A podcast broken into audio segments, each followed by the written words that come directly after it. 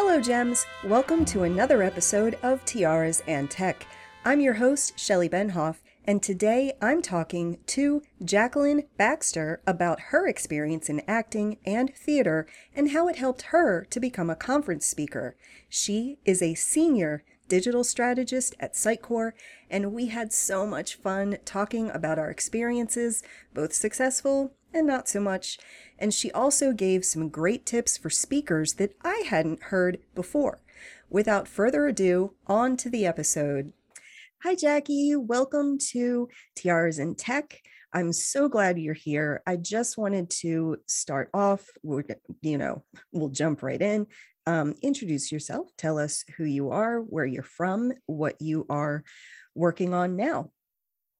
Absolutely. Thank you so much for having me. This is the the coolest podcast name in in the history of ever. I love it, and I'm very sad that I don't have a matching tiara. Although I think it would get in the way with my with my headset. There's really yeah. only one only room for one thing up here. Um, so my name is Jacqueline Baxter. Um, most people call me Jackie or Jax or Hey you. When am I going to get that thing I need? Um, I am originally from Idaho. I was born and raised in Idaho, but I have lived up and down the West Coast. I'm a I'm was up until uh, May 1st of this year. I was entirely a West Coast person. I'd never lived for any like real length of time outside the West Coast until May when I moved to London, England. So that is where I'm living now. And I'm a senior digital strategist with Sitecore, which essentially means exactly what, what anybody who's listening to who's listening to this probably means. Means I get paid to tell people what to do with their websites, how to make them work better, and uh, what specifically what strategic steps they might have been missing in creating a better digital experience for their customers.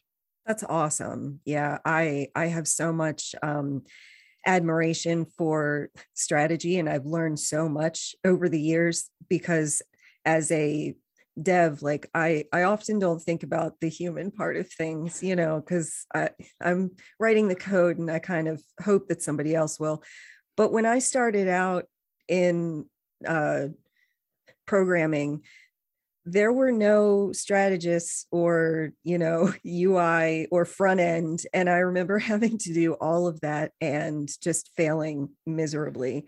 Um, so i was wondering how um, how did you start in strategy overall and what does strategy mean to you that's a really good question. Question. Uh, strategy is something that I sort of my interest in it grew. I came from a very non-traditional background, which I think we're going to talk about um, a little bit later in the episode. But um, so when I started, I was very interested in marketing. I, I, thought that that was, and I and I still am. I think marketing is is a really fascinating field, and so I ended up uh, transitioning in the company that I was working in. I transitioned into the marketing department, and as I was working with clients and and starting to to really understand specifically with Sitecore but also with other platforms starting to understand there really is a gap in the way that many brands approach a website and that has a lot less to do with interest or belief in belief in strategies and a lot more to do with cost and with time mm-hmm. and I, I really was so fascinated by the idea that for some reason, at some point, at some point in the history of, of web design and web development, we decided that these things were incompatible and that they couldn't happen at the same time. When in fact, all of them should be happening on parallel on parallel track with you know close communication between all members of the team so that by the time you launch a website your strategy is ready to go, your, your KPIs are established, your metrics are in place, you know what you're watching for, you know what you're going to optimize for, at least for the next three months. And everything's sort of pulling together in a really smooth ecosystem, as opposed to what we often see, which is that the everybody agrees that's agrees that's important not as important and i would even agree with this it's not even as it's not as important as having a functioning website i would agree with that like it doesn't matter you can have the best strategy in the world and if you don't have a functioning website nobody would know it and so I was like, well, we'll get the website up and we'll get the website running smoothly and then we'll talk about strategy. And if I have learned one thing in the last several years, it's that the website is probably never going to run as smoothly as people want it to before they start thinking about the, what I call the mythical phase two. And the mythical mm-hmm. phase two is what you push everything that you don't want to think about right now into. It's like we're going to do everything in phase two. And so that's really been something that I've I've enjoyed the last couple of years is really seeing the market start to transition into thinking about all of these things, really using, I think agile has a lot to do with that. And the way that people are transitioning to like, well, we need to work, we need to work agilely, we need to have an agile workflow. I'm like, yes. And we need to be incorporating UX and design and strategy. And we need to work agilely across the whole ecosystem so we can really get you the website that your brand deserves. Exactly. Yeah, that's that's an incredible insight as to how um, so often the moving parts don't always come together easily and it's really important to bring together UX and strategy and dev you know like and just make sure everybody's on the same page. I'm sorry i'm going off on like a tangent here oh, but i'm fine. literally i'm literally writing a course right now on oh, um, yeah. communication and collaboration so this is all fresh in my head. Yeah and like trust and yeah oh yeah. all of that but yeah so um you and i are conference speakers. We have spoken at you know multiple um, larger conferences, a, a couple smaller ones, and we both have experience in theater. and we both love musicals. Um, actually, this question isn't on, on the list I sent you, but I was just wondering um, off the top of my head, what show is your favorite? Oh gosh. I know it's hard. Um, I'm sorry. Uh, it is hard, but actually, it's not as hard as it as it might have been um, about two years ago. Because two years ago, um, while actually I was on my way to Sydney, Australia, I had downloaded for the because it's a long flight. But you remember flights back when we could take flights? Mm-hmm. Um, that was fun, right? Uh, maybe we'll get to do that sometime. the um, I downloaded the musical Six um, at the recommendation of one. one of my friends, and it is the Six Wives of Henry VIII in a like pop musical, so almost like a Spice Girls style wow. pop group. And I've I've come to the conclusion that Hamilton walked so that Six could run. Um, mm. Um, it's really clever, clever done. It's a very young writing team. If I'm remembering right, they they wrote it and produced it for the Edinburgh Festival, hmm. and they've sort of workshopped it, and it's become a, a slow burning, slow growing global sensation.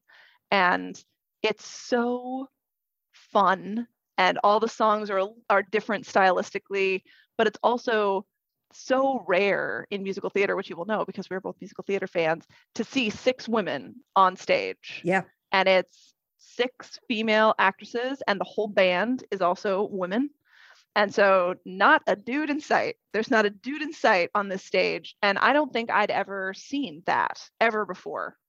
And the so I have sort of my my soundtrack for that Sydney trip is this the six soundtrack because I just listened to it on repeat. So six, the musical has definitely risen to be my favorite at this point. If you'd asked me two years ago, we would have had to have like a really complicated conversation with brackets and well, in what category and on what day. And yeah, but now I can just confidently say it's it's six. Absolutely. That's crazy. I've never ever heard of that one. I will oh definitely gosh. tune in and listen Treat to that whole yourself. soundtrack today. the soundtrack is on YouTube. Uh, like an official, I love this about what they've started doing. Like you can actually create an official YouTube channel, so you're streaming it from the creators, so they actually get the ad revenue.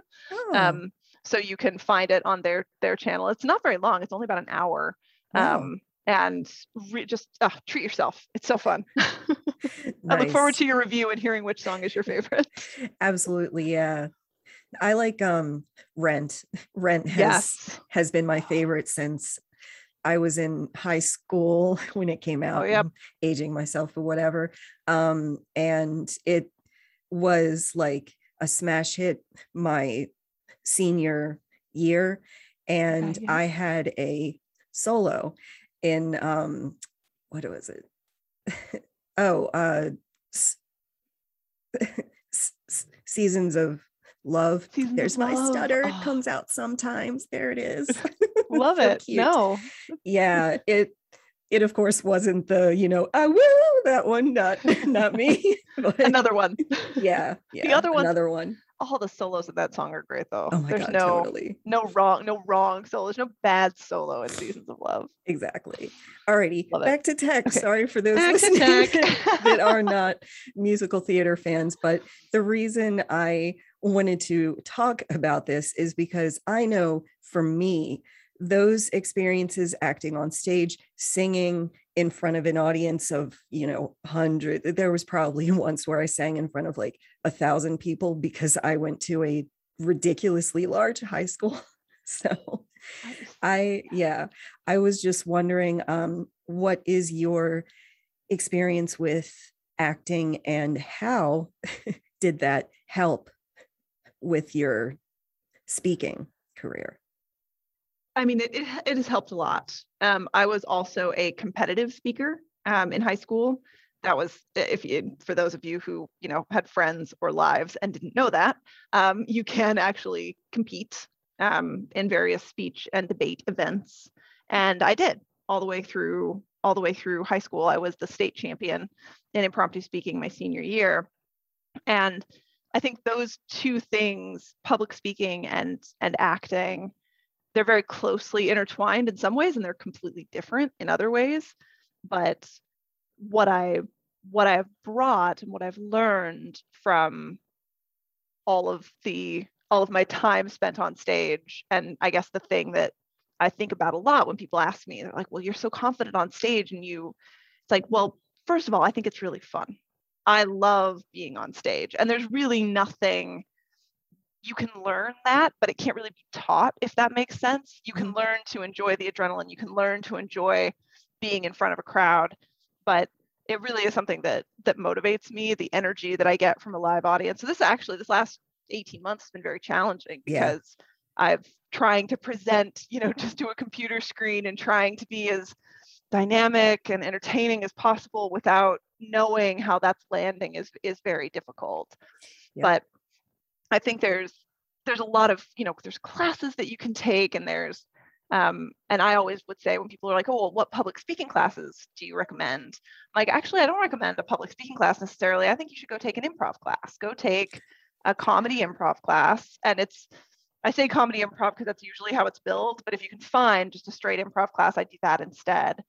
Because one of the things that I love about improv and one of the reasons why I credit it with so much of my success in this regard is that you literally the job of, of an improv class is to teach you how to think on your feet it's to teach you what to do when somebody throws a question at you that you don't know the answer to and how to engage and how to take every situation and turn it into something that you can use to entertain the audience. So i think um, in in that respect the, the training that you get as an actor is is very helpful because you know people used to throw vegetables at actors and i think our sense memory we've never forgotten that like it's just come all the way down through the ages of like at any minute somebody's not going to like what i'm doing and they're going to throw produce. So we're I always guess- trying to avoid that. Yeah i guess for us the the produce is you know tweets or or comments on videos and stuff like that yeah. Yep. um so how did you start speaking and what was that first experience like? Oh gosh. Um so i think uh, i'll i'll focus on how i started speaking professionally because that's that's probably more more pertinent to this to this topic. Um so i actually my first speaking gig in this in the tech space was at um sugcon in i believe it was 2017 Hmm, and I'll be really honest. I put together the proposal because I really wanted to go to Amsterdam, and that's where it was that year. And i don't blame you uh, right, I was like, and I I remember that the year before, I can't, I actually can't remember where it had been the year before, but um, I think because I actually hadn't been part of the company at that point. And so when I joined, though, I, I joined the company the summer before Symposium, and Symposium that year was in New Orleans, and I didn't get to go, obviously. And but I remember asking my colleagues at the time, I was like, okay, well, but how do I get to go on these fun trips? Like these trips look amazing. People get to go on these trips. Like, how do I become one of the people who gets to go on these trips? And the the guy Mike who was sort of mentoring me in the marketing department who I was nominally reporting to, he was like, "Well, if you get accepted as a speaker, they'll send you." And I was wow. like, "Ding. Really? Okay." Um, so I did a bunch of research, and at the time, and and still today, SUGCON has a much more technical bent, um, which makes a lot of sense, right? The Sitecore community specifically is still pretty heavily skewed toward the developer side. Makes perfect mm-hmm. sense. It's a product that was built by developers for developers. I love developers, yay developers. Um, yay. Um, but I am not a developer, so I was like, well, if they want a technical topic, I'm not going to be able to give them a technical topic. But what I knew that I could talk about was the marketing features of Sitecore. And so I put together a, a talk, a topic that was basically all around Sitecore campaigns, which it's so funny to me because I, I feel like I've spent my entire life at this point talking about Sitecore campaigns like three times a week. But at the time, not very many people were talking about them. And I was petrified. There were so many. I mean, I, I was in this, you know, fun venue, but I've been working because obviously you, as you know, as most people know, when you go to a conference, when your company flies you to a convention, it's not just like you get to sleep in and like watch the talks and eat bonbons and do your speech. Like you're going to the booth, you're working, you're yeah, it's it's, a, it's it's work. And so I'd been working. I think we were on the second day, like not at the end, but like in the afternoon. So like in the last third of the conference. And so I was exhausted because, of course, jet lagged and not sleeping super well and all the stuff is going on. And I, I just remember being like actually physically cold. Like I'm standing in, I mean, yes, the air conditioning was champion, but like I remember standing there and like my my fingers were so cold and just thinking like, okay, well, what's the worst that could happen? And unfortunately, I was like, well, the worst that could happen is everybody laughs at me and I never get to speak again. And what was really interesting was because I was I was petrified the whole way through and I was actually co-presenting. So I only so I only had like half of the work.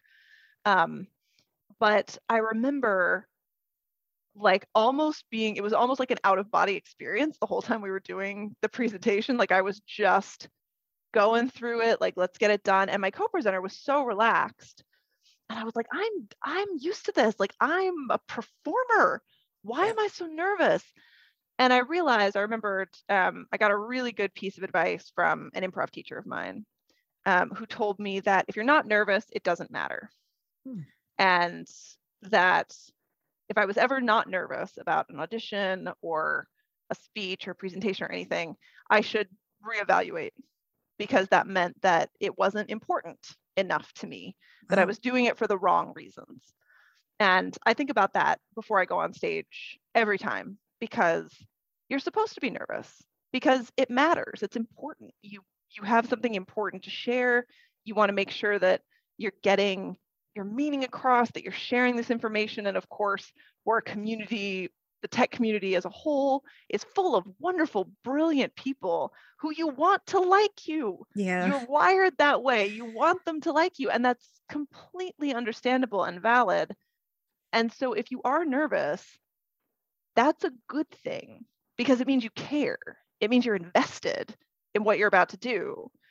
And I also recommend having having a list of some sort mm. so that in the five minutes before you can just sort of put your headphones in and put your head down and just like have your moment where you remember that you are amazing because they wouldn't have picked you for this conference if you yeah. weren't good at what you do. Like like straight up, I have been a part of choosing presenters. They don't choose you because they're like, yeah, I guess. Like we've got a slot to fill. Like give it to that person. Like that's not how any of this works. Yeah. They pick you because you're smart, and you're good at what you do and you have something important to share. That's amazing. Yeah i i i also um listen to one song in particular before i do any tech conference like recording even or i mean especially if it's live the pokemon theme song. There we go. Yes. I want to be that. the very best like no one ever was to train them is my real test to teach them is my cause is what i say Yeah, yes. can definitely tell I, I was a 90s kid. I dig it though. That's amazing. Yeah. I love that you have something that you have like a that's song. what that's what you do to mm-hmm. yourself. Cause I I have a playlist and it kind of yeah. depends on what, but I'll be very honest, like the stuff on there you would sometimes never predict. People are like, what are you listening to to psych yourself up? And I'm like, Loreena McKennitt. They're like, nice. To psych yourself up. I'm like, you sure. know what? I just need to do me for a minute. Can you go check the sound or something? Like, I just need to do me for a minute. Exactly. Yeah. That's so funny. Um, my first speaking uh engagement, I guess professionally, was really um, at the, well, you know what? I probably shouldn't say, but it was in Rome. Um, and I was organizing this event and my my boss got sick and so he sent me all of his slides and his presentations on like the budget and the financing and stuff that I didn't know. Like I was a manager, I was like a team manager. He sent me all of this stuff. I was so nervous, but I uh, I, I had a friend there who had edibles. And so there we go. I I nailed it. I was just saying. Absolutely. Hey, before my thesis defense in college, I remember my roommate, I was pacing and she was like, You need to calm down. And yeah. so she made me do two shots. Yeah. Um, before she would let me go to my thesis defense. Like that's whatever it takes. Like yeah. just to get you, would I recommend that on normal circumstances? Probably not. But whatever you need yeah. to calm you down. If it's, I think I remember being at symposium once and I was about to present and I must have looked like I was about to fall apart because Aww. one of my colleagues came up to me with this little plate of desserts nice. that he'd gone and like talked the caterers out of. And he showed up with these little mini plate of petit fours and he was like, I think you need to eat these. And I was like, that's not the worst idea I've ever heard. I'm going to eat these. I just wanted to take a quick pause to talk about today's sponsor, Bluehost. I use them to host all of my WordPress websites and I can say that their tools are very easy to use and their customer service is outstanding. A great thing that you can do for your career is to create a portfolio or a blog. This will make you stand out to hiring managers and can take your career in directions you have only dreamed of. If you don't think you have anything to share on a blog, think about things that you have struggled with in your career chances are others have also struggled and you can help them out. Bluehost plans start at just $2.95 per month.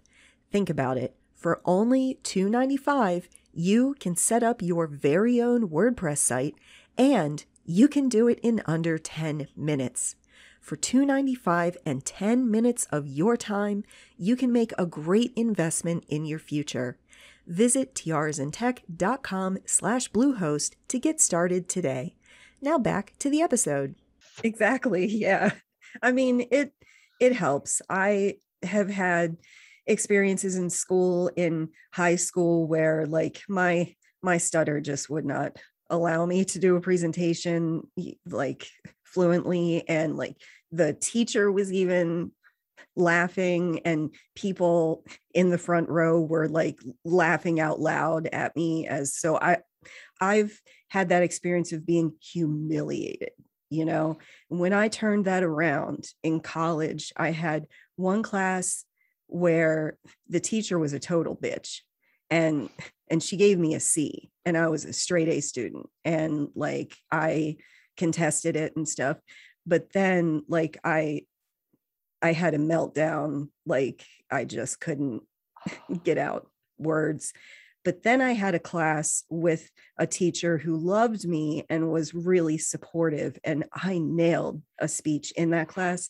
One person had had seen the other one and she came up to me afterwards and was like you made me cry that was amazing i that was amazing and ever ever since then i think about her and just like her and the teacher. If you have someone who supports you just focus on that. Don't focus on the people who are sitting in front of you laughing because they're ignorant or like tweets that come at you that are just like really?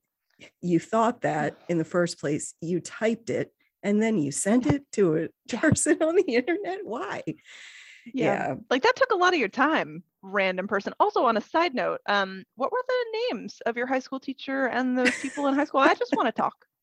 yeah Just you know, for no Luckily, reason. luckily i don't i don't even remember you Good. know because i'm i've just shot Well past past. yeah Yes. so good. it's like everyone in my life who whoever tried to make me feel you know inadequate or make me stop what i'm doing i'm always just like no you know i'm going to do what i'm going to do and if if you don't like it then whatever you know Yeah. just anyway That's your, that is a you problem, yeah as the kids say. That sounds like a Yeah. you problem. that is yeah it's just so sad um so we've already talked about some advice for speakers is there anything you have um in the way of advice for people who are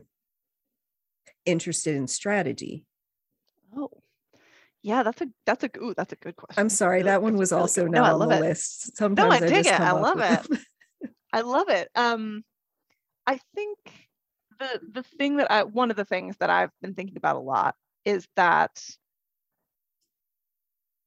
when it comes to strategy, inspiration comes from a lot of different places, and there are a lot of different backgrounds that you can come from, and you can be a really good strategist.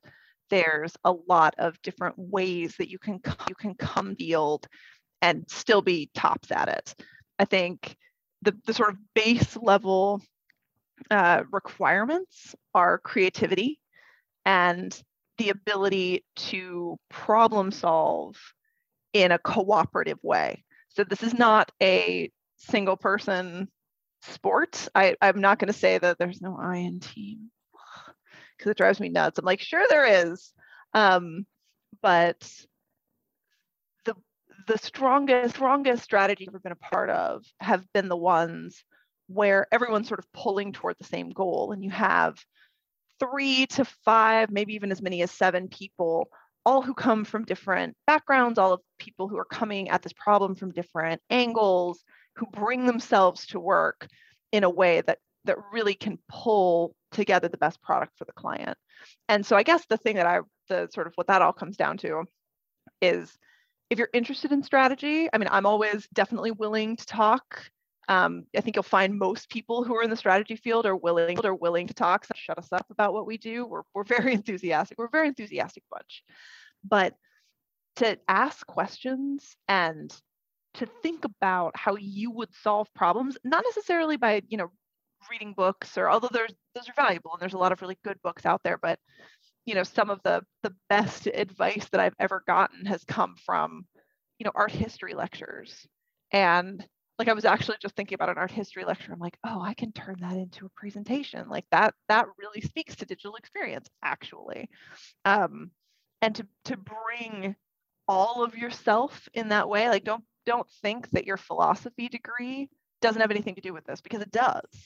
If you have learned how to think and how to problem solve and if you are capable of being creative in those ways, you can be a great strategist. That's all there is to it. Exactly. Yeah. I I love that point. I always champion people who don't study what they do, you know. or- yeah, I've I've interviewed Microsoft technology MVPs who were devs. One of them studied history in college and the other one studied physics, I think, and she has no like um like degree in programming, but she's still a programmer because any experience that you've had, any education, whatever, they all influence your skills at work and definitely problem solving. Critical thinking are Mm-hmm. big ones. This is why I hate interviews where they make you code like on a on a whiteboard. Really, like I don't even write most days. How do I hold this pen? How do I? Do? I know. Plus, Ugh. I'm I'm left-handed, so I'm gonna get the ink all over my hand. You know. and I think about sometimes about sometimes like it was years ago, but I remember reading an article reading an article about when Slack was hiring and they, they were having tons of trouble filling mm-hmm. this one role on their technical team. And because what they needed was somebody to like write write for Slack. They needed Slackbot to have more of a personality. And they were having the hardest time. So they went out and hired a creative writing major to craft the personality of their bot. And I think about that constantly because it's like, yes, of course, a creative writing person is the best person to help you build a personality for your chatbot. Yeah. Like I can make it can make it. Well, I'm a bad example because I actually did a lot of creative writing, but there's, you know, your your marketing team can make the logic tree. That's not a problem. Or like you can have that built behind the scenes. That's not a problem. Mhm. But if you want those responses to feel organic and natural and to have a very specific personality, then you need to design you need to hire somebody who can design that for you. And that person might not have a tech background.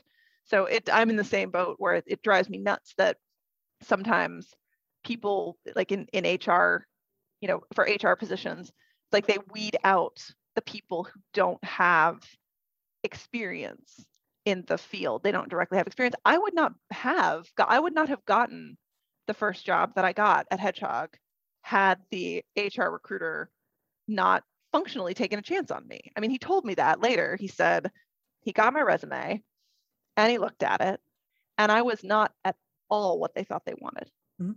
I had, you know, enough of the sort of base level skills that that it was like, well, I can see as how maybe, but like this isn't what we think we want. And he told me, he said, I looked at your resume and I thought, well, she must think that she can do this job. So I'm going to call her and just see why she thinks she can do this job. And within the first half an hour, I had him convinced that I could do the job because I could, Amazing. because I was the right choice. So taking a chance on the hires that you're like, well, I don't really know why, but she seems to think she can do this job. So let's see what she has to say can sometimes be a really solid decision. And I'm not saying that just because it got me a job.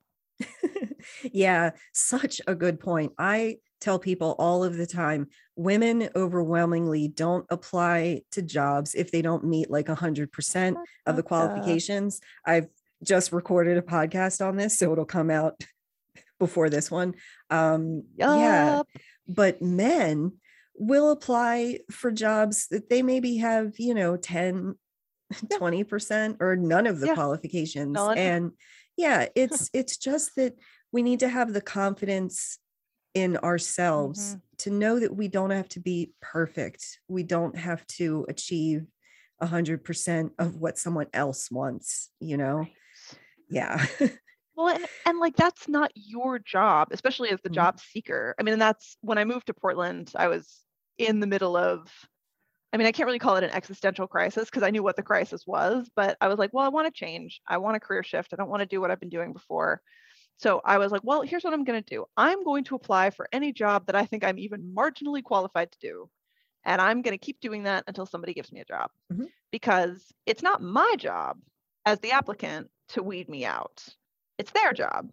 If they don't want to talk to me, they won't call me. That's how job seeking works. Love it. So that was something that people sometimes ask. They're like, well, how did you get into this field? And I'm like, well, I applied for a job that I was qualified for, but not on paper, and talked my way into it because they liked my personality. It's like you can teach someone to code. Absolutely. you can teach someone how to you know use gantt charts and how to manage a project and manage a team. You can teach people to do all of those things. You can't teach them to be enthusiastic and creative and personable and Yeah. open. Know, those are the things we should be hiring for. Not can you not can you code? Look somebody taught me how to code like me i can code not much but a little bit That's like enough that I that's could fix problems in Sitecore. So it's like I promise anybody can be taught to code. Absolutely. I can be taught to code. I agree 100%. The saddest thing I hear overwhelmingly from women is that they quit coding because other people either made them feel inadequate or they just thought that it was too hard. If you think it's too hard, you haven't had the right teacher. I'm telling Exactly. you, you just haven't. I I was in a a um Verizon store um a couple years ago and I'll never forget this. It was so weird. Like I blew in there all like flamboyant and stuff and I I got into a conversation. I was I was the only person in there so I wasn't keeping them from other, you know, customers, but these two ladies were interested in tech and I told them they are in tech. They work at a, a Verizon Yeah. store and explain technology to people. They are in tech and they both thought that they weren't. And one of them said that she went to college and quit coding because she had a teacher, one teacher that told her that she couldn't. And I I looked at her and I was just like F that guy. Yeah. And What's that teacher's name? I want to talk. yeah, exactly. And I was like chat. I was like call me anytime. Here's my card. Like, you know, Nice. you can absolutely unfortunately she never Yeah, called did. but i i hope i helped her in some way Absolutely. just I a think you did. stranger out in the world you know me doing my Sometimes are the thing best. oh my god yeah i've had some crazy like interactions with strangers that have been poignant oh one of them was at uh symposium i want to say 2013 probably Okay. in uh vegas they had this party with drag queens Okay. Yes. And i was i was sitting off in a corner because i was just like having a day um and i was like alone and quiet. This share person came over to me and started talking to me and i was just like my career is in in order and stuff. I'm you know trying to lead but i don't know how. She she said to me honey sometimes you just got to grab life by the balls Oh my I'll gosh, yes. never forget her. Holy crap. Oh my God. That was one of the best. That was one of the experiences of my life, you know? Oh, Great advice. Absolutely. Yeah. Great advice. Amazing. Perfect timing. Very memorable. Yes. Um, anyway, uh, so to kind of wrap up, I wanted to talk about your London um, adventure because I'm super jealous. There was a time where I went to London six times in a year and I got to know it so well that I c- could give people directions and stuff on the street if they asked me. Um, have you seen shows in London I have yet? seen shows. Yes. Um, that was so I got here in May and we I hadn't I think I'd been here I think it was like on May mm, 18th or something that we entered phase entered phase 3 which of the controlled unlocking or whatever we're calling it today. And so theaters were allowed to reopen with social distancing and masking and everything. Good. So I went to see Six, um, which was playing, and that was an absolutely fantastic experience. And since then, I have I have been been to a few shows. I've been to the Globe, which is fantastic. I went to see Romeo and Juliet at the Globe, and I went to see everybody's talking about Jamie, which is now on Amazon. Um, which, interestingly, speaking of drag queens, is based on a real life uh, story about a high school kid who wants to be a drag queen. So that is now actually on Amazon Prime, which is why I went to see it because they were closing it. Um, and I was like, well, I should probably see it live before I see it um, filmed. So I'm very excited to see that. Um, and then I actually just today made plans to go see the musical and Juliet, Hmm. which is a pop musical, so it's songs from the last 20 years, and it's all revolves around the idea of like, what if Juliet had not committed suicide at the end of Romeo and Juliet and went off and had adventures? Wow. And I just watched the trailer before I booked the tickets, and I'm like, oh my gosh, this is a bop! Like, yes, please. That's awesome. The like I I regret never seeing a show. I I went to London six times. I went to Harrods every time. that hey, was Harrods that was my amazing. jam. Oh my god, I just wanted to walk in there. Princess Diana used to walk in there. You know, I just wanted to walk where she walked. Yeah. Uh, hey, that's fair. I went to Fortnum and Mason for the first time. Mm. The the fan the fancy Philly, um, because my family had sent me a birthday present, and so I had to go on like a birthday quest to pick oh, up my birthday present, which was awesome. actually quite fun. But I walked in and I was just like, oh, like it is fancy pants. Like you walk in there and it's like and I was wearing like I came from work, so I had, you know, I had my dress slacks and my nice jumper, and I mean, it's not like I didn't look like I didn't belong there, but I walked in and I kept waiting for somebody to come up and be like, "Excuse me, um, not not you. If you could." you could see yourself out. Yeah, that. Ooh, I keep I keep hitting this. Um, you talk with your hands like I do. Uh, yeah, exactly. I'm I'm gonna have to reposition this mic at some point. But I I had an experience where I wasn't asked to leave a store, but I was in uh Prada in Rome. Okay. Oh, and yep. Eh, I mean, they just looked at me like I was a piece of shit. You know, I've never, I've never felt such hatred from complete strangers who had no idea who I was in my life, you know. And then also in Rome, I was wearing um, what are they called? Those uh why can't I think of this? Those like rubber shoes. Oh, um, Crocs? Crocs, thank you. And I mean, it wasn't the standard croc, it was a, a cute pair. Someone on the street spit on my shoes. yeah, I've had some experiences with travel. That is extra. I mean, right? I was in, I think I was in Bologna and I was with some friends of mine and they were like, let's go into Versace. And I was like, let's not. Because we were, I mean, we were like we were college kids, like college kids from the US, and we were studying abroad. So we like we had on what would have been very fancy for my hometown or my college town, but like look, I used to live in Portland, Oregon. There were like two things a week that I couldn't wear sweatpants to. so like the the dress code is very different. And we walked into Versace and my friends just like marched off like they owned the place. And I went and stood by the t-shirt rack because I because I was left table because I was like, this is the safest place to stand. It's just t-shirts. Mm-hmm.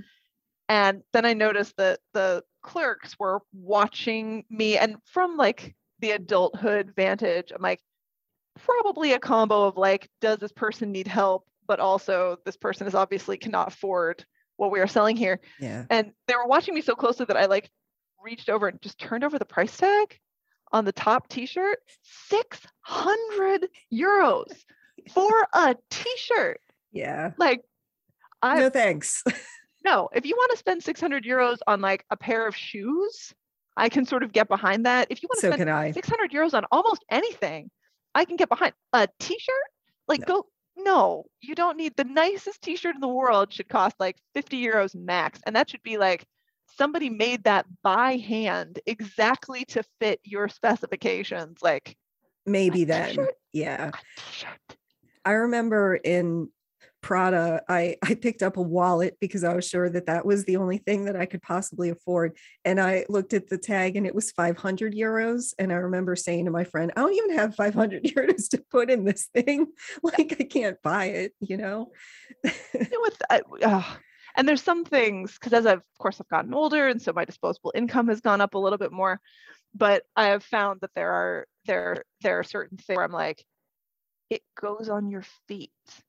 Like what what could it possibly do? But mm-hmm. then unfortunately i get like the nice the really nice suitcase or something. I'm like well i need a new one. Like maybe i'll treat myself. And then it's like the best thing ever. And you're like oh okay well. Yeah. Oh my god.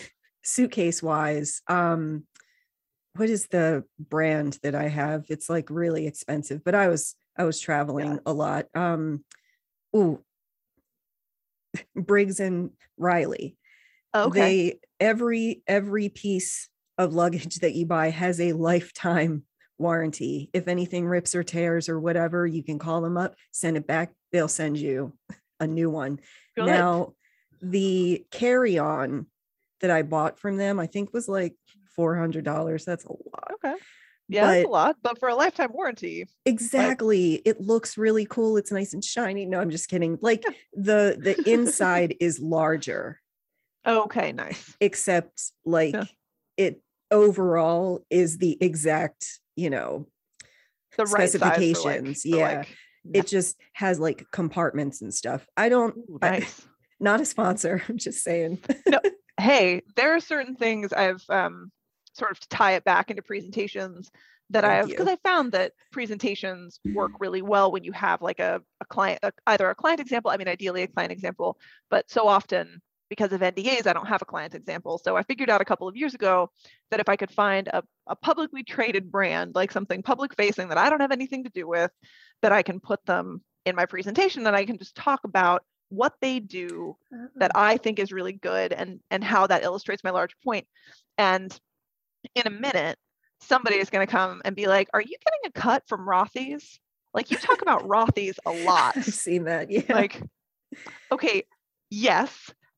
However, uh, counterpoint, it really is a great product, and no, I'm not. I'm not being sponsored. Like to, I would certainly be happy to continue doing exactly what I'm doing, and they can just send me the handbag that I really want.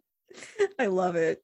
Uh, and and thank you for drawing it back to Oh, yes. speaking because I could talk to you all day about I stuff. know, but right? I know that you're busy, so we're gonna have to wrap up.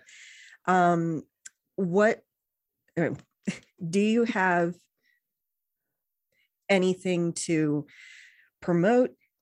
Any like upcoming speaking engagements or anything? You know, I don't. Oh. Um, I've just finished presenting. Well, I just finished presenting at Content Marketing World, which was very exciting for me. Ooh, Um, that's a that was good my one. first year. It was a year. It was really like yes.